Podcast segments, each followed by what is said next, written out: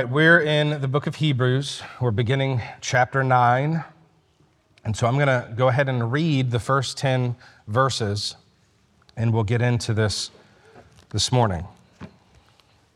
But now, hear the words of the one true and living God. Now, even the first covenant had regulations for worship and an earthly place of holiness. For a tent was prepared. The first section, in which were the lampstand and the table and the bread of the presence, it is called the holy place. Behind the second curtain was a second section called the most holy place, having the golden altar of incense and the ark of the covenant, covered on all sides with gold, in which was a golden urn holding the manna, and Aaron's staff that budded, and the tablets of the covenant. Above it were the cherubim of glory overshadowing the mercy seat. Of these things we cannot now speak in detail. These preparations having thus been made, the priests go regularly into the first section, performing their ritual duties. But into the second, only the high priest goes, and he but once a year, and not without taking blood, which he offers for himself and for the unintentional sins of the people. By this, the Holy Spirit indicates that the way into the holy places is not yet opened as long as the first section is still standing, which is symbolic for the present age. According to this arrangement, gifts and sacrifices are offered that cannot perfect the conscience of the worshiper, but deal only with food and drink and various washings, regulations for the body imposed until the time of Reformation. This is the word of the Lord. Lord God, we thank you for your written word. We thank you for your special revelation to us. You have made the heavens and the earth and all that is in them. All of creation testifies to your greatness, your glory. But God, there's something special, something specific about your word, whereby the power of your spirit, it, it, it makes sense to us, it becomes plain, and you allow us to know you. God, I pray that this morning, as I preach, that you would move me out of the way, that your word would be clear to your people. God, it's, it, it's a simple thing that I ask. It's not, it's not too hard for you. So, God, I'm praying that you would do that. Do that for your people here this morning. I ask in Jesus' name. Amen. We've talked about this some already in previous sermons, but what's being communicated here, do you think? I mean, not, not the passage necessarily, but what the stuff that's being described. What's with all the, the places and the things and the layers of holiness and the preparations and the priests and the limitations? What, what was that communicating to them in the Old Testament? Access denied right? That's what it was communicating. God is off limits, unapproachable. You can't get near him. Why? Because he's holy and you're polluted with sin. You can't come into his presence. His presence is strictly guarded, and there's only one that can come into his presence, into that place, and he can only do it once a year. So we see limitations upon limitations, upon restrictions, upon restrictions. The message is clear access denied. But what the author is trying to communicate is those restrictions have been lifted. In the new covenant, the, the message has changed entirely. Access granted. That's the message. No more walls and curtains and rituals and boundaries. And why? Because Jesus is a better high priest, as we've said, who offered a better sacrifice and a better location. And since he has, those united to God through Christ in faith are able to approach God. So that's the general overarching message the author's conveying here in these verses. And he gets into some interesting stuff about the early tent that we're going to want to take a look at this morning so we can connect with what these early Christians who were formerly Jews understood about God, understood about their, their relationship to God, their access to God, about the old covenant and how God was worshiped. And then what the author mentions in verse 8 about the way into the holy places not yet being opened, right? He says, as long as the first section's still standing, which is symbolic for the present age. Get into that. That's interesting, right? We'll see what that means. And then we'll dive into what it looks like for us as new covenant worshipers, worshipers in the new covenant, to have clean consciences because of Christ's sacrifice for us. That's a big one, verses 9 and 10. So, first, what is worship? So, we look back at the, the worship in the earthly tent. What is worship? What did it consist of then? What's it consist of now? What's changed? Again, what they knew and understood and felt and believed and saw demonstrated for them repeatedly and were reminded about constantly in the Old Testament is God is so unapproachable. Before we get too far into this, let me just ask you, old dogs, uh, my age and older, and be honest. Do you ever, did you ever sneak into a movie or a concert when you were younger?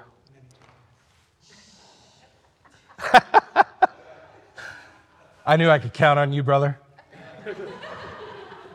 that was a thing, right? That was a thing when I was growing up. Uh, it, I'm sure it's a thing now, but it, it, seems like today people uh, get more bent out of shape about that than, than they used to. They get bent out of shape about other things that just don't seem as important. They want to be uptight about different things. But the point is, we used to do dumb stuff like that. We used to sneak into movie theaters and concerts, and you're supposed to have a ticket. That's the idea. You're supposed to have a ticket to get in there. But if you could get past the velvet rope, if you could get past the guards when they weren't looking, right? If you could somehow get around the guy that's checking tickets, you were in. And the worst thing that could happen is you'd get kicked out. Maybe you'd be permanently banned, never allowed to come back there again, right? But when it comes to God and His worship, you go in where you're not supposed to, and He'll strike you dead. You come to see God on the wrong terms, on the wrong day, in the wrong clothes. If you're the wrong guy on the wrong day, bring the wrong stuff with you, dead. And it wasn't an empty threat. Aaron's sons tried that, Nadab and Abihu. You remember them? Remember hearing about them? They were next in line to be high priests, but they were goofing around, offered what God calls strange fire before him, and God struck them dead. Checked them out, pulled their card right then and there. Two of their cousins had to come carry them out of the camp in their coats. Couldn't touch them, that would have made them unclean. They knew God had said that, and they're seeing very clearly that God means business. What the, the message they're carrying out in their coats that they're not allowed to touch is follow instructions. So, what's the message? God's a meanie? Is that what we get from that? God's unreasonable? God really needs to lighten up, needs to take a chill pill, right? And not, not take things so seriously. No, the message is God is holy. God is holy, and you are not. You know, another instance of this, you know, I remember the first time as a new believer reading about when Uzzah touched the Ark of the Covenant, it started to tip over and fall. And he reaches out and grabs it, and God, boom, strikes him dead. And you're like, don't you want to say, lighten up, God? Like, what's the deal? He's just trying to help. He didn't want the, this important thing to fall on the ground. Well, his mistake was he thought his hands were cleaner than the dirt was. God is holy, and man is not. You're so far from holy, you can't even possibly begin to understand. That's the message. So here's what God says I'm going to help you. I'm going to help you begin to understand. You're going to worship me my way, and then you're going to begin to understand my holiness and your sinfulness. And you don't get to decide what's acceptable or not. And you don't get to come to me whenever you want. God said that too. He told Moses to tell Aaron, He says, Tell your brother, this was right after the Nadab and Abihu thing. He says, Tell your brother Aaron, don't, don't show up here unannounced or uninvited. Don't show up to the holy place inside the veil before the mercy seat that's on the ark. Tell him that so that he may not die. You, so you getting a picture of this? It's really important that we do as, as, as new covenant believers. Here's, here's why we, we can't begin to understand how great Jesus is. We can't begin to comprehend what he's done for us and how great the new covenant is in his blood until we understand how great our sin is and how unacceptable it is to a holy and righteous God. A small view of sin and a small view of God's holiness gives us a small view of the cross. When God wants us to have a big view of all three, right? A big view of sin, a big view of God's holiness, big cross. And he started by setting up a way of worshiping him in the Old Testament that would communicate to his people his holiness, our sinfulness, and have them longing for a Savior that would solve their sin problem and bridge that giant chasm between God and man. So, what we see here in these verses is there was an earthly place that was set up, there was an earthly priest that was appointed, and an earthly sacrifice to communicate these things to his people. So, not bad, you know, not evil, not wrong. These were things that were ordained by God. God asked them to build him a dwelling place and to do these things exactly the way that he told them to do them. It paled in comparison to the real thing that it symbolized, the heavenly realities that, that they symbolized, but it was very effective in getting the message across. The earthly tent the author refers to there was a mobile worship center, okay? They brought this thing along with them everywhere they went, set it up. They eventually built a permanent dwelling place for God's people in the temple in Jerusalem. The temple, just like the tabernacle, there, there were these layers upon layers upon layers to get to God, restricted access. It's the whole thing, restricted access. You had the first section called the holy place, like it says there in verse 2, where you had the lampstand and the table and the bread of the presence and that lampstand can't go out. You see that they were busy. What's it say there about the priests going in, doing their rituals all the time? That lampstand can't go out. They're bringing in oil and keeping that thing lit all the time, baking 12 loaves of bread a week to keep on that table. Well, already we're seeing some significance to these copies and shadows of heavenly realities and the future unfolding of God's covenant of grace seeing what all these things point to, what they're shadows and copies of. Jesus is the light of the world, isn't he? He's the bread of life. In John chapter 6, Jesus feeds the 5,000 and he says, I am the bread of life. I am that manna from heaven that sustains you. God is laying hints early on in the old covenant worship system that look forward to Jesus. You know, that's, that's when reading Hebrews, I've often heard it said, if you want to understand the Old Testament better, read the book of Hebrews. And that's, this is what this is doing. This is pointing back and helping us understand what it was all for, what it all meant, what it all symbolized, what it all pointed to. Right? You think about the, the 12 loaves of the 12 tribes of Israel, 12 disciples. You think this stuff is a coincidence? You know, you read in Revelation, don't you? The 24 elders, 12 and 12. Anybody that says that reading the Bible is boring ain't reading it. So, anyway, that's, that's the holy place, though. Level one, okay? Level one in the tent. Level two verse 3, sec, second uh, curtain, behind the second curtain. So we move from the holy place to the most holy place, to the holy of holies. Okay? And, and what we're keeping in mind here, if you're them, you know there's all this cool stuff in there, and you know you're not allowed near it. You've heard about it, you just never see it. You're separated from it. Only the high priest could ever go in there. And there's this golden altar of incense and the Ark of the Covenant. And there's three things in the Ark. You see what they are there in verse 4? You've got that golden urn with the manna in it. You've got Aaron's staff that budded. You've got the tablets of stone, the Ten Commandments. And you know, if I thought this were mere speculation, y'all, I wouldn't, I, I wouldn't share it with you here. But this sounds an awful lot like the three offices of Christ. Don't we know that Jesus is, is prophet, priest, and king?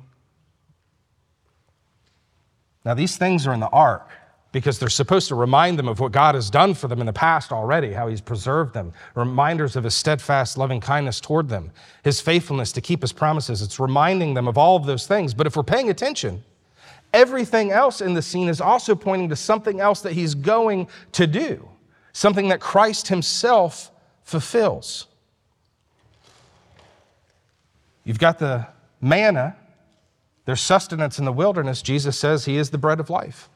He also says that man cannot live on bread alone, but by every word that comes from the mouth of God. What is it that prophets do? They bring the word of God. They reveal the will of God to us for our salvation. You have Aaron's rod that, that budded, that's in the ark. When God chose who would serve as high priest, he had all the contestants, right? One of every tribe put their staff into the tent of meeting, and whoever's dead stick sprouted was going to be the one God chose to be high priest over his people. Jesus is our high priest that makes atonement for the sins of his people. You have the Ten Commandments in the ark. God rules over his people with authority and has expectations of them. Jesus is our King who possesses authority and all power. And the call to everyone everywhere is to repent and to believe in Him, to trust in Him, to obey Him. It's part of our call in the Great Commission, isn't it? To go, therefore, make disciples of the nations, baptizing them in the name of the Father and the Son and the Holy Spirit, teaching them to obey all that I have commanded. Jesus is our King. So, look, they're carrying around reminders of God's faithfulness to them and his power among them, his presence with them, and all of it reaches its culmination in the person of Jesus Christ. It's pretty cool. And then there in verse 5, we see the mercy seat, which is on the lid of the ark, the cherubim hovering over it and covering their faces. And this is a picture of God's real throne room okay? God's real presence. And even there, he's so holy that the angels, his sinless angels that attend to him, can't even look at him and take him all in. So think like them again for a second. How would you feel approaching that? How would you feel approaching the Ark of the Covenant? What would that be like? Might have me shaking in my boots. And that's only a symbol of the real thing. If you're scared of coming into the shadow of God's presence, what would it be like coming into his real presence? Coming to him in the real throne room of heaven. What would that be like? Again, God's sinless angels are so overwhelmed by the glory of God. How would a sinner like one of us feel? And yet, because of Jesus and through him, we have unrestricted access.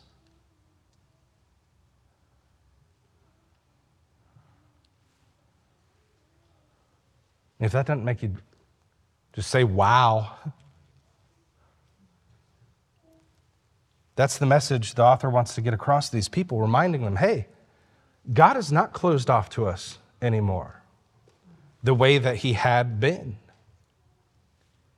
We talked a few weeks ago about how coming to the temple in Jerusalem to worship God where he says he would be would be very limiting. Be a little bit of a drag, it'd be a bummer, right? Like going to a stadium to see a ball game, getting stopped in the parking lot, never even getting in there. You know, you can't go farther depending on the situation. You know, suppose uh, you, you, get there to the Temple Mount and you have to be ceremonially, ceremonially clean to go any farther. And suppose you get in there, you get through that barrier. Then you're trying to get into the outer temple court and you have to be clean enough to get in there. Then there's the Israelite court you got to get through, and the court of the priests, not allowed in there, unless you are one. And then there's the holy place, definitely not getting in there. And there's the Holy of Holies, That's not for you. It's only for one guy. He's only allowed to do it one time a year. That was your experience of the worship of God. That's what it was like. And here's the thing we're tempted as new covenant believers to say, that's so awful. That's so archaic. That's so depressing, but don't you dare say that. None of that was wrong. It wasn't a mistake. None of it was, was inaccurate or unholy. It was all ordained and commanded by God, and God has not changed his mind. He has not changed, but our access to him has. God is every bit as holy, every bit as unapproachable as he ever was. But because Christ has died in the place of sinners, we have been made holy. That's what we're going to continue looking at next. That's what's changed. So Jesus changed all that not because it was bad, it was very effective in communicating an important message a message that's got to ring, ring true in our ears. We got to understand God is holy, we are not. But because Jesus came and offered himself as a better sacrifice, as a better high priest, that sacrifice for sinners like us has been accepted. And the doors to that throne room of heaven have been flung open wide to us. The temple curtain, remember, was torn in half. Why? Why was it torn in half? Because it was wrong and he was angry with it? No because he came to remove the barriers between God and his people, to reconcile us to him completely, to make us who were sinners holy in his sight. That's the change. No holiness, no access. You see that? Remember, Adam was the first man, everything was riding on him. God's relationship with all of mankind hung on his relationship with one man. And that relationship was severed. Dunsky, over. No coming back. That bridge was burnt. We were separated from God with no way to get back to Him. And so God made a way for Him to get back to us, to bring us back to Him. There's no more barrier of entry. We have Jesus now and union in Him. So this holy, unholy problem has been solved. In Christ, we are holy. I know you don't feel like it. I would encourage you not to go out there and tell everybody about how holy you are. But God says you are holy. If you weren't, you couldn't come to Him. blameless and acceptable in his sight, welcome in his presence. That's what we've got to be able to understand. Verse 6, we see all these preparations being made and this performing of ritual duties, and we're seeing we're, we're, they're doing this repeatedly, right? Constantly busy. And that's why it's significant, as we said a few weeks ago, that Jesus sat down. You remember that? That Jesus sat down. The nature of the Old Testament priesthood was your work was never done. They had to keep doing what they were doing, not because it worked, because it didn't. If it did, they wouldn't have to keep doing it. But they're spinning their wheels, trying to get out of the mud hole of sin. In verse 7, only the high priest could go into this most holy place, and only once a year. And this is the closest to the presence of God anyone could ever get. And the only guy that could do it could only do it once a year. We said a minute ago, God told Moses, right, to tell Aaron, don't just waltz in here whenever you want to. He'll drop dead. That's why Jesus is a better high priest than even Aaron was. Do you see how that keeps coming up? Right? He's been, what, three chapters now? Trying to get that message across that Jesus is a greater high priest and what all that means. Something important for us to consider ourselves is if this is all true, and it is, if we have this unrestricted access to God, and we don't just get to come in His presence once a year, but we have 24 7 access, are we taking advantage of that access as we ought?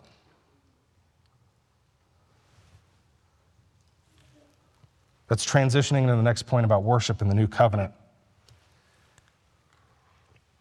In the new covenant, we aren't coming in God and worship to be cleansed of our sin. We're coming to God and worship because we've already been cleansed of our sin. That's why we can come. I want you to think about this for a second. Think back on what Jesus said to the woman at the well in John chapter 4. You remember this? He's talking with her, telling her how he's the source of living water. She's like, That sounds good. I'm into that. Sounds convenient. I wouldn't have to come here to draw water anymore. And then the rubber meets the road. Jesus says, Call your husband here. She says, Ah, I don't have a husband. He says, You're right. You don't. You've had five already, and the one you have now isn't your husband. She changes the subject real quick. Don't we do that? When we're confronted with our sin, don't we change the subject? She says, Sir, I perceive you are a prophet. You think? And then she, you know, starts talking about we worship on this mountain or that mountain. Essentially, the question she's asking is where is God located? Where is he really? Where can I come to him? Where is his presence? What does Jesus say? Woman, believe me, the hour is coming when neither on this mountain nor in Jerusalem will you worship the Father. The hour is coming and is now here when the true worshipers will worship the Father in spirit and in truth, for the Father is seeking such people to worship him. God is spirit, and those who worship him must worship in spirit and in truth. So, look, watch this. They couldn't then we can now.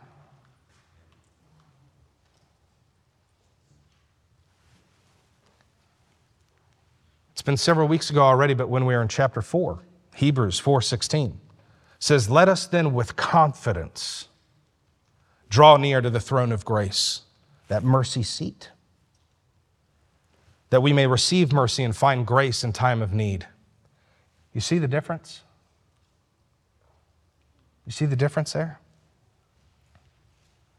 Not only could the high priest not enter in as often as you can, but because of Jesus, he couldn't enter in with the confidence you have either. What's that like? What's that like? Y'all tell me what it's like. What's it feel like? Tell me what it's like to be a Christian. How good is it? you have more access to God, a better access, a more comfortable access. You come comfortably, you come reverently, but you come comfortably before Almighty God as a son or a daughter would. Because if you're in Christ, you are. You are a son or a daughter with all of the privileges and benefits that an heir has the best high priest didn't have that on his best day.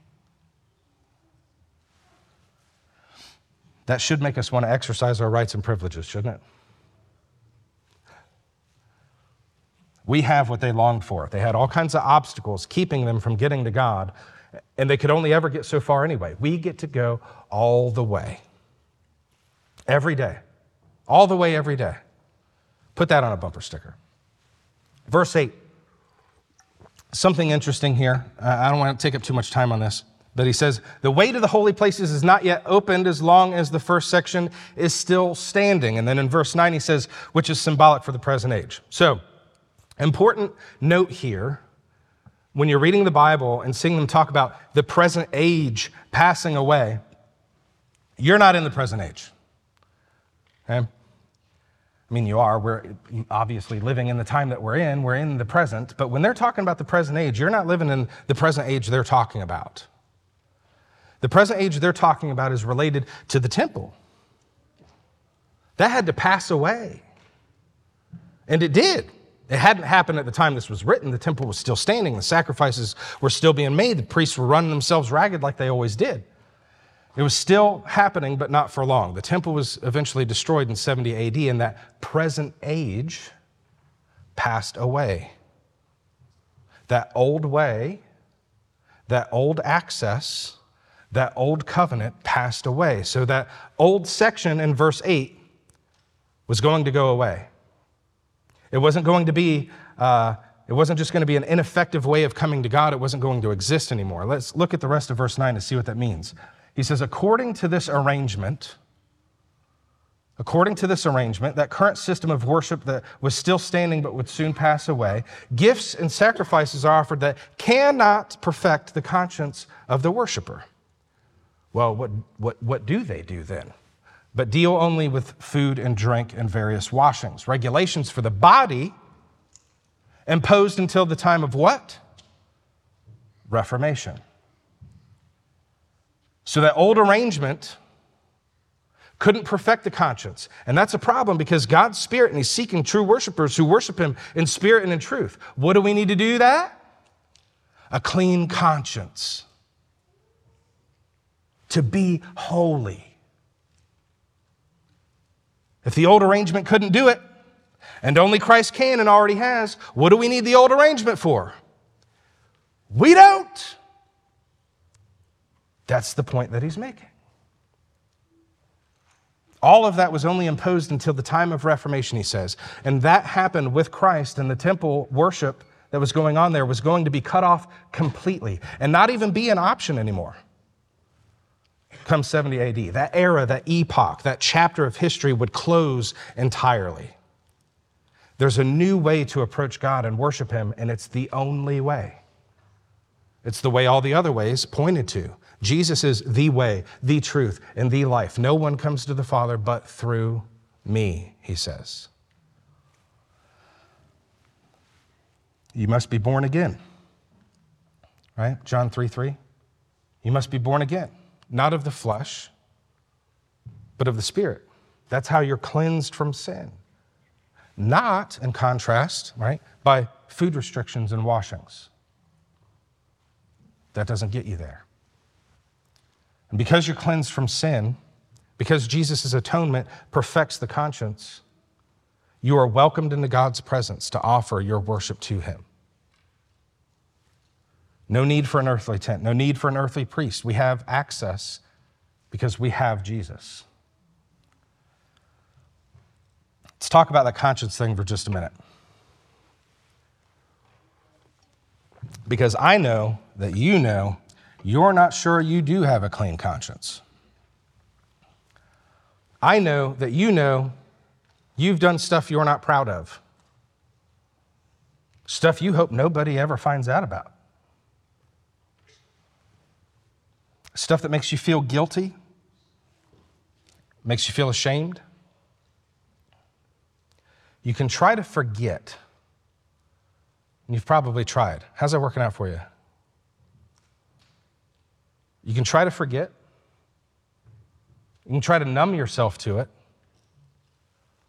You can try to cure yourself of it. You can try to wash it off through religious rites and rituals, but none of that's going to get rid of it. Nothing takes away the guilt. Jesus did. He bore the shame. You hear me, Christian? Because we can memorize verses and they never, they never get from here to here. We can hear the old familiar story and just uh, move on without really understanding and living in what that means for us. Jesus bore the shame. You have to get this. When he died for your sins on the cross, it wasn't just your sin that died, your shame died with it. He took your shame and he exchanged your shame for his honor. You see that? He didn't just take your shame and leave you empty handed. No, he gave you something so much better his holiness, his righteousness, his honor. I know you still sin and feel guilty when you do. Well, it'd be appropriate to confess that to God. You know, bring that into the light. Pray to Him that He will work it out in you. He promises He will. That's why He's given you a helper. That's why you have the Holy Spirit. But you need to understand the reason you can bring it to God in the first place and not hide it from Him anymore is because you have a clean conscience before God. Jesus' sacrifice cleanses the guilty conscience. God's wrath truly and completely has been, past tense, satisfied.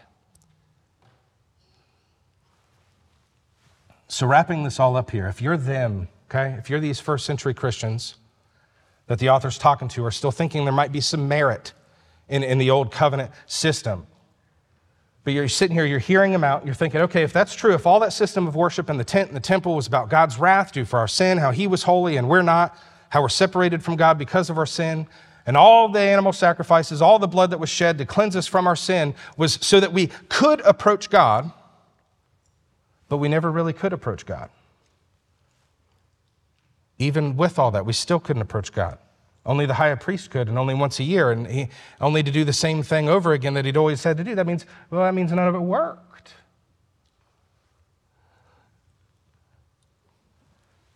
None of it actually got us into God's presence. None of it actually cleansed us spiritually. None of it actually had the power to perfect my conscience so I could even begin to worship God the way He says He desires to be worshiped.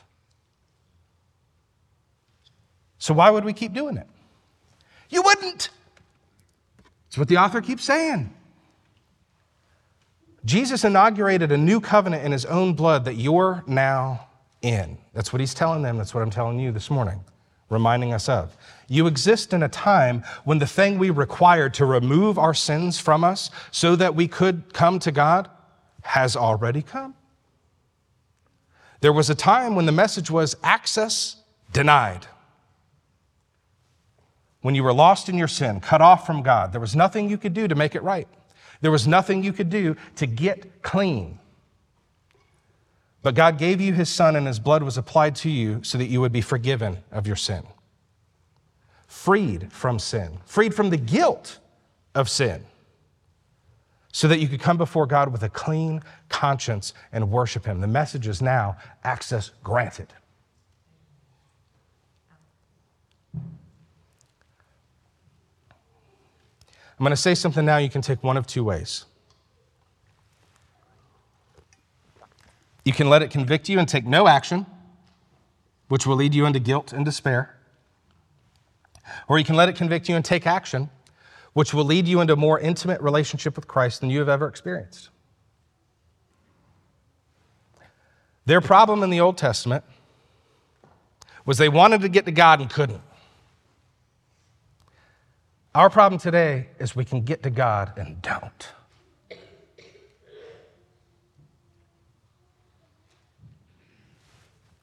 The only limitations on your relationship and intimacy with Him are the ones you set.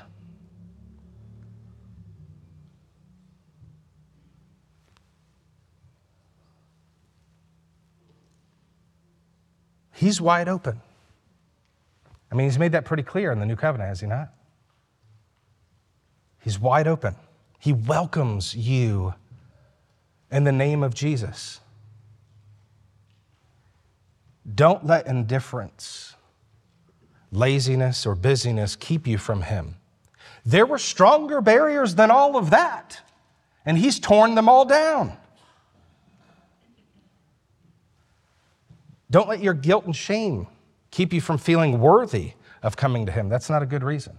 You are worthy.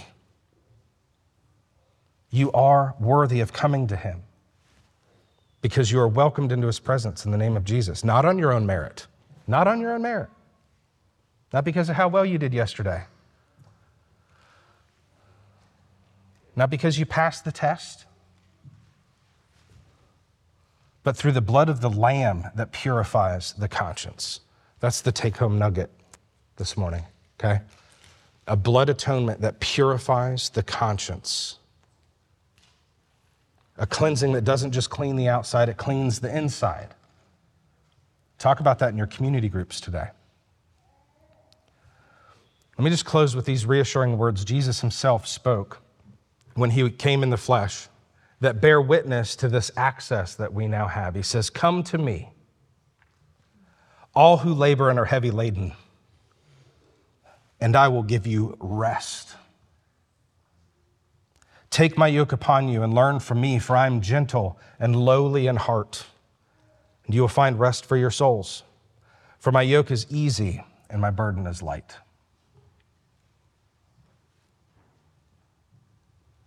What a Savior. holy, unapproachable God, too much for us to comprehend, too holy for us to even think right thoughts about, much less approach, to petition, to ask that He would have any care in the world for us, but He does. And in His Son, we are welcome. Let's pray. Lord God Almighty, how majestic is your name in all the earth. How mighty, Lord, are your deeds. From eternity past, Father, you chose to set your love on poor sinners like us, and from across the great divide that stood between us, because of our unrighteousness, because of our unholiness, because of our rebellion against you, you sent your Son to die in our place. And now we have access to you and life eternal with you. I pray, Lord, that your people, particularly those of us here this morning at King's Church, would lay hold to that truth, that we would believe it and act on it. Lord, let your grace and mercy towards us be felt and move us all this week to a deeper longing for you and for your ways. In Jesus' name, amen.